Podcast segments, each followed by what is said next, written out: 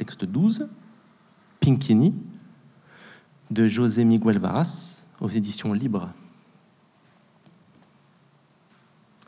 Il n'y avait aucune indication sur la porte, rien. Je la poussais et entrais dans une grande pièce déserte.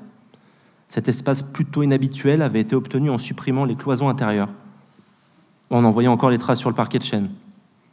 Ma première sensation, d'ordre visuel, fut celle d'un grand vide. Et la deuxième fut olfactive. L'endroit sentait le cirque, enfin à vrai dire, non pas le cirque, mais plutôt la ménagerie euh, d'une manière euh, indubitable, mais sans que cette odeur fût déplaisante. Jeter un coup d'œil euh, alentour, la pièce n'est pas entièrement vide en fait.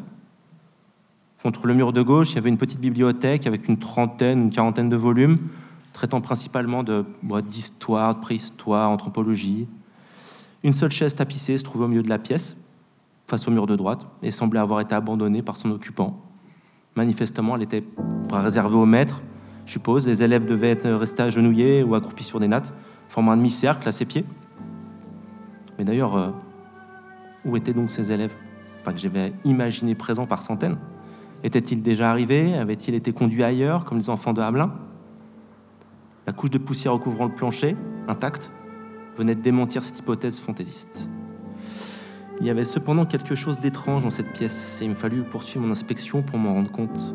Sur le mur opposé à la porte, deux lucarnes filtraient une faible lueur venue du couloir. Le mur de gauche mitoyen, avec le bureau d'à côté, était blanc.